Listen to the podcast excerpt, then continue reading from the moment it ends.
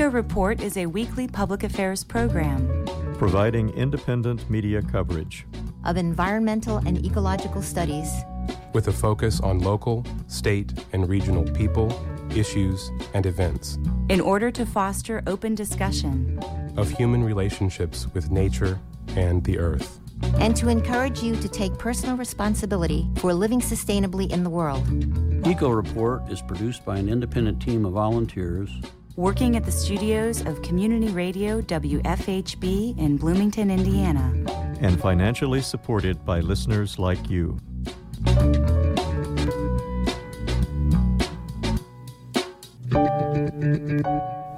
Hello, and welcome to Eco Report. For WFHB, I'm Julianna Dailey. And I'm Cynthia Roberts. Coming up in this edition of Eco Report, we have part two of a conversation between environmental correspondent Zyro Roze and eco architect Mark Lakeman on the human ecology of placemaking and building tiny home eco villages for the unhoused community. And now for your environmental reports. Inside Climate Change brings up an issue rarely discussed New polls have found that religious beliefs may play an important role in whether someone believes humans are warming the planet by burning fossil fuels. The findings come as Pope Francis released his latest papal letter rebuking the irresponsible lifestyle of Westerners and chastising those who try to delay efforts to address the climate crisis or denying its very existence. Quote, Despite all attempts to deny, conceal, gloss over the issue, the signs of climate change are here and increasing and increasingly evident. End quote. Pope Francis wrote in his exhortation released Wednesday, urging world leaders to do far more to address global warming ahead of the COP28 climate talks next month. No one can ignore the fact that in recent years we have witnessed extreme weather phenomena frequent periods of unusual heat, drought, and other cries of protest. Apparently, red states have not received the memo. Many candidates for upcoming elections make sure to emphasize how fervently they endorse coal. Europe just launched the world's first carbon tariff. Will the United States follow suit? Inside Climate Change reports companies that want to do business in the European Union will soon have to pay extra if the carbon footprints of their products are too high. The EU officially began phase one of its carbon tariff. The first of its kind tax scheme could help reduce climate warming emissions of industries that are notoriously hard to decarbonize, including cement and steel manufacturing. Under the EU's new policy, foreign companies must now report all the greenhouse gas emissions associated with certain imported goods cement, steel, iron, aluminum, fertilizers, hydrogen fuel, and electricity. Starting in 2026, any of those imports that don't meet the bloc's emission standards will face an additional fee when crossing the border. Other goods will be considered for the tax in the coming years, the European Commission said. The tax policy has drawn criticism from countries like China and Russia, which argue it undermines the principles of free trade and worsens geopolitical tensions. Supporters say the program is necessary to put EU companies on an even playing field with nations that have lower environmental standards. They also say it will incentivize incentivize industries to more quickly reduce their carbon emissions and encourage other company, countries to follow suit by adopting their own carbon tariffs. The fossil fuel industry makes sure that it will thrive even as ending the burning of fossil fuels is seen as necessary to avoid melting most of the world's ice. The New York Times reports the Biden administration announced Friday it would lease a handful of spots in the Gulf of Mexico to oil companies for drilling over the next five years, a move that angered Republicans, the fossil fuel industry, and climate activists alike. The administration said oil and gas companies would be able to drill in just three new areas in the Gulf between 2024 and 2029, the smallest number of lease sales offered since the federal drilling program began decades ago. Under a new law, the government must offer leases for oil drilling before it can invite developers to build wind farms, wind farms in federal waters. Producing clean electricity from wind turbines is one of President Biden's top priorities as he tries to reduce the fossil fuel pollution that is dangerously heating the planet. Eco Report has aired stories about the status of the coral reefs in Florida throughout the summer. Now that summer is over, it's time to check out how the reefs are doing. Vox has was launched in 2014. It is a news website that specializes in explanatory journalism. Vox reports in the last three months a marine heat wave has been cooking the Caribbean, breaking down the relationship between coral and those symbiotic algae. Some shallow buoys in South Florida registered temperatures in excess of 100 degrees Fahrenheit degrees in July, about as warm as a hot tub. And for weeks on end, reefs in the Florida Keys, the largest coral reef in the continental U.S., were soaking in 90 plus degree weather. That's well beyond the threshold for bleaching in this region.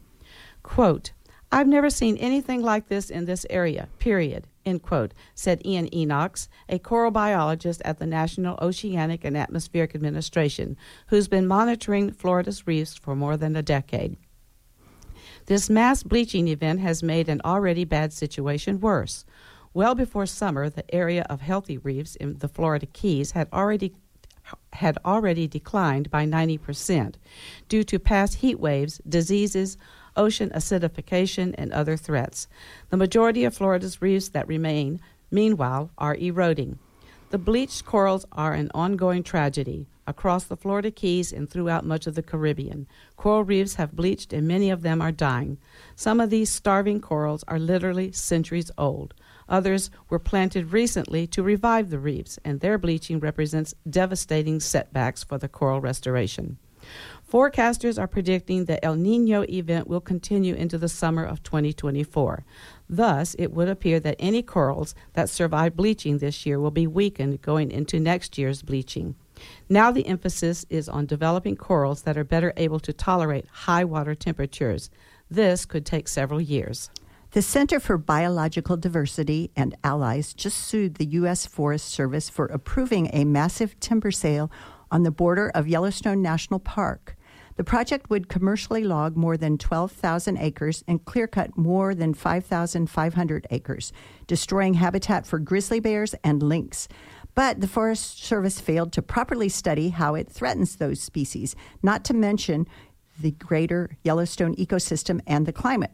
We know our continued existence relies in part on preserving our planet's remaining forests and protecting threatened species, said the center's Kristen Akland. Quote, this project is completely out of step with both those urgent needs. We're committed to stopping this devastating project before one tree is cut. End quote. U.S. government agencies are expected to quantify the climate impact of their actions under new guidance issued by President Joe Biden's administration. But the U.S. Forest Service decided to move forward with a logging project on the border of Yellowstone National Park without applying the new White House guidance, which would have involved a detailed projection of the resulting greenhouse gas emissions. What is the outlook for the coming winter? the National Oceanic and Atmospheric Administration has made a prediction.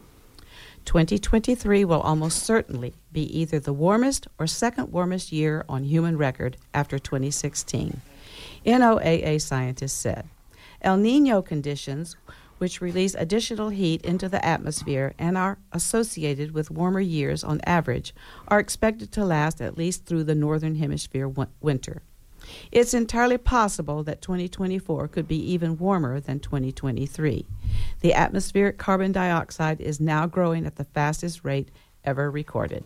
And now we turn to Zyro Roze and part two of his interview with village builder Mark Lakeman of Communitecture about how to address poverty, homelessness, pollution, and social isolation by creating tiny home eco villages with collective resourcing and job programs. They discuss how Bloomington can learn from how models like Dignity Village and Veterans Village in Oregon have become self sustaining green business incubators that employ residents, allowing them to accrue savings while they pay a minimal amount to help maintain operations. The full interview is available online as an Eco Report Extra in the archive of programs produced by Firehouse Broadcasting on our website at wfhb.org. We have with us today Michael Large, Special Projects and Operations Manager for the City of Bloomington Department of Public Works. And he's going to be filling us in about some of the environmental initiatives they have going on. Uh, thank you for being with us today, Michael. Thank you for the time and opportunity. And so, uh, one of the things that is. And uh, I was interested to see that uh, part of the Dignity Village evolution was that it became a nonprofit and a small business incubator, that space was made for that. And as you were saying earlier, some of these conservative types about bootstraps. Well, there you go. I mean, it, it, about creating an autonomy, a self sufficiency. And I believe they're mostly not on government programs and things there. I, what is it, $50 a month that people are paying to participate? I'm sure there's a bit of a sliding scale and discretion involved there. Yeah. And then self governance structure that they've developed, code, and yeah. things like fire inspections, you know. Yeah, there's uh one thing's for sure is that there's these founding conditions that are really challenging. Uh, you have to make agreements to get things up and running. But then as everybody kind of learns and establishes trust, and I'm talking about, you know, everyone from the village, the people living in that village to um, the people that are like working with the bureaucracy from within the bureaucracy to help kind of regulate this or help it kind of establish itself and then the local community everybody has these initial learning curves but um, as people kind of shift from a founding mode to a more of a management mode um, you know then then more becomes possible uh, in the case of dignity village you know they're moving in building platforms in order to just set up their tents. And uh, it can be like that. It's actually quite a beautiful thing. I, I think it's kind of an anthropological process to watch that people go from, you know, basically a nomadic phase to a settled phase. And um, that's where middle school kids with tools, high school kids, county employees, if you have a high amount of veterans in this, oh my God. So let me just tell you about this one village that we've done. This is called Veterans Village. Oregon City came to us and they're like, okay, we're really conservative place and it's a stretch to just help anybody. But we know for sure what is a good starter for this community is veterans. We can help veterans get off the street. And um, we know that that'll be supported across the community. So we have created Veterans Village for the cost of one freaking single family house. We built 36 individual units, all with electricity, and then centralized services of a giant community kitchen with multiple burners and burners and sinks, a huge dining hall, an infirmary, an office, laundry, showers, toilets, ADA access systems, you know, a parking lot, all of that for the cost of one single family house. But part of what made that possible is the fact that there's all these all these army, air force, navy, marines and more veterans out there ready to help. Oh my god. It's like a tool festival. It's like a tool parade.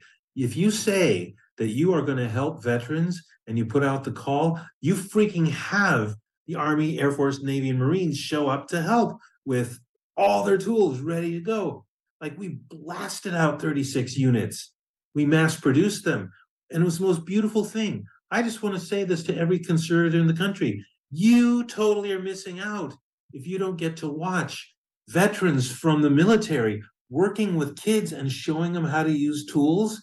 There's your better world right there. And they're doing it with their hands. Who in the world who in the world would ever oppose such an idea? And that's what Bloomington can have.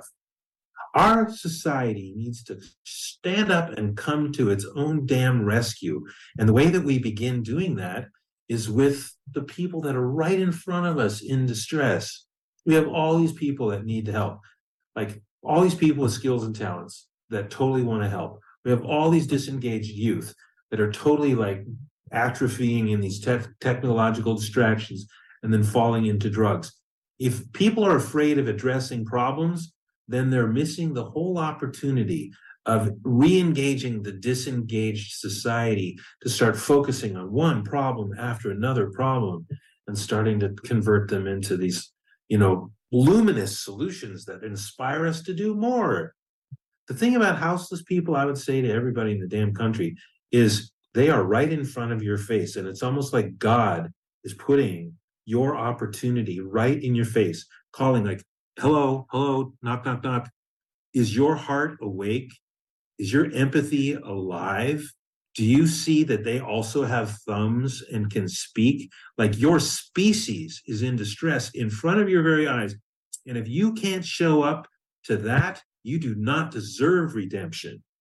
You're, you're, the train is passing you by, you know? People want to have a sense of hope. They've got to get involved with their own skills and talents and agency and their own freaking like this is one of the most beautiful thing. When we do this work we find all these people with one degree of separation between them. Like you've got somebody building some house and then and then they meet the person who they're building for and it's their best freaking friend from third grade. You know? Like that's what you find. That's the magic in all of this re-engage reconnect and discover all of the richness of, of the connection that's right in front of your face all the time that you're not like really bothering to discover because you're not involved. And so, um, how many of these communities are able to become self-sustaining, and uh, is that by them becoming a business in any kind of way and creating yeah. green mm-hmm. collar jobs? You brought this up, and I'm sorry I didn't address it sooner. But about Dignity Village, yeah, at first they didn't have micro enterprises because they were too busy busy building infrastructure, and that's a good enough story. You know, Portland, Oregon was really satisfied to see that they were so busy being productive and industrious. But you know, at first, no one could afford to pay anything. Um, but now they are entirely economically self-supporting. You know, everybody in the village chips in some amount of money. And you know, the last time I was out there, I'm on their board of advisors. Last time I was out there, it was 25 a month, and I was impressed. Like, that's that's really good. And then, you know, the thing is so successful, it helps them actually start to save money everybody there is stable enough to get out and get a job. And then they they start building up some money so that then they can transition out of the village. Because except for the fact that they make their best friends the best friendships of their life there and they develop lasting long long like lifelong relationships there everybody for other than that they would all like to go back to a normal life. You know except in a normal life they're way more isolated from other people than they are at the village. So that's what makes it hard to leave. But the village itself it gives them the opportunity to attain leadership to live in a place of co-responsibility. It does all this stuff to repair people. That's why it has the lowest crime rate in all the city. People there become very mentally and physically healthy because living and working happens in the same place and the relationships with everyone around them deepens, they all become great listeners and great communicators. And this is what actually replaces violence and distress and drug dependence because they find the thing that was missing the whole time, which is a place among a greater whole. Like every American, and I, I, don't even care what somebody like. No, I'm libertarian. I'm an I'm an island unto myself. I don't need no roads. No, I don't even need air, damn it. Like every freaking American is starved hmm. to go beyond just being an individual. They want to be part of a greater whole. They do. They want to be part of a family. They want to be part of a community on hmm. some level. And anybody who fights against that is going to actually have to turn around and notice that they're they're part of clubs. They might be part of some group that's trying to overthrow the government, but like whatever their affinity group is, that's something that they're attracted to, and that's real. So at the village, yeah, it's self-sufficient. There's all these micro enterprises. Village has a great deal with the urban foresters. Like for, foresters have to take down problematic maples or something like that, or an oak tree drops a branch on some power lines. You got to take down the tree at some point. The big pieces of biomass get trucked out to the village rather than chipping them up and putting them in a dump where all they do is emit carbon and make climate change worse. Instead, the tree parts go to Dignity Village. They cut them up, they split them, and then they season them and sell them to Portlanders for fuel for the wintertime. Um, and then that helps to pay the bills for the village. So the village has lots of things going on. Each individual contributes a little money. The village has enterprises that it does as a group. And then it has these smaller enterprises that individuals and little smaller groups are doing. And all of it adds up to the resource that the village needs to to meet its needs, to feed itself and stuff. Hmm. Yeah, I mean, it's just, uh, you know, great to hear things like that, that, you know, we can take to people that just can't conceive of it being anything but a repository of the most lazy, good for nothing uh, shirkers. Yeah. you, you know, which which really exist. But even those people uh, can be inspired into things, and if, even if they can't, it's less of a problem for the community to have them housed and fed than out trying to steal to survive. Uh, you know, to to be putting them through the hospital, to taxpayer money to keep them in jail and then feed them commissary in there. It, it's it's less expensive and it's better for the community if they are not just pushed right onto the pavement and not even allowed to sleep. Every time they lay down, they're ran off somewhere else. That increases the stress, the the mental degradation. It, it, it even more so makes makes people go to drugs. To costs self- us. It costs us in so many ways, and it just makes the problem get worse and worse and worse until it it's at your door. And uh, I think it costs us our our soul. This is In Nature. The chickadee is a common bird wintering in our woods, parks, and gardens. Its many adaptations allow it to survive our cold winters. Chickadees, tufted titmice, and nuthatches gather together to look for food and roost together to stay warm. They will also mob, gathering together to attack a much larger bird, thus chasing an enemy from their premises. Feathers are wonderful insulators, and additional feathers are added during their winter molt. When the birds preen, the oil spread on their feathers protects them from getting wet and chilly. Chickadees will use conifer trees and old nests as winter roosts, so leave old nests in your garden. They eat insect eggs and hibernating insects, including the larva of the goldenrod gallfly, which they easily extricate from the gall. They will eat the seeds in feeders and also those on plants left in gardens. However, the most important need for this bird and others in the winter is water. A heated bird bath would be welcomed. They forage all day in order to have the energy to last the night. During extremely cold winter nights, they can lower their body temperature up to 15 degrees. In this way, they can save energy by burning fewer calories. You've been listening to In Nature.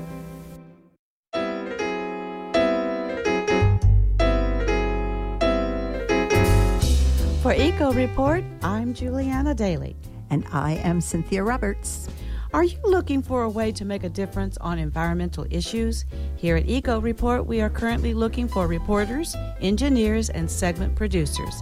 Our goal is to report facts on how we're all affected by global climate disruption and the ongoing assaults on our air, land, and water. We also celebrate ecologists, tree huggers, soil builders, and an assortment of champions who actively protect and restore our natural world, particularly those who are active in south central Indiana. All levels of experience and all ages are welcome, and we provide the training you'll need. WFHB also offers internships. To volunteer for Eco Report, give us a call at 812 323 1200 or email us at earth at wfhb.org. And now for some upcoming events. Help plant native trees to reforest the old field at the Ferguson Dog Park, located at 4300 North Stone Mill Road in Bloomington, on Saturday, October 14th from 10 a.m. to 1 p.m. This fall, native tree planting will help migrating birds, pollinators, small animals, and native plants. Help make a difference. Register at bloomington.in.gov slash parks. Join the Uplands Network chapter of the Sierra Club on Saturday, October 14th from 9 a.m. to noon for a hike along the Scarce O' Fat Trail in Yellowwood State Park. Bring your own water. Learn all about the edible bounty of the forest during a fall foraging leisurely walk through the RCA Community Park on Sunday, October 15th from noon to 2 p.m. Wear comfortable shoes and bring water. Register at bloomington.in.gov slash parks. Help with trash cleanup at the dam at Monroe Lake on Monday, October the 16th, beginning at 10:30 a.m. After checking in, you will be picking up trash around the dam, spillway, tailwater, and surrounding area. Wear closed-toed shoes and bring water. Sign up at bit.ly slash 2023-cleanup-dam. Leave the leaves and do less yard work. Workshop is scheduled for Thursday, October 19th from 5:30 to 7:30 p.m. at the Willie Streeter Community Gardens. Pollinators and other invertebrates require fallen leaves for shelter over winter. We need pollinators for our food. So leave the leaves. Sign up at bloomington.in.gov slash parks.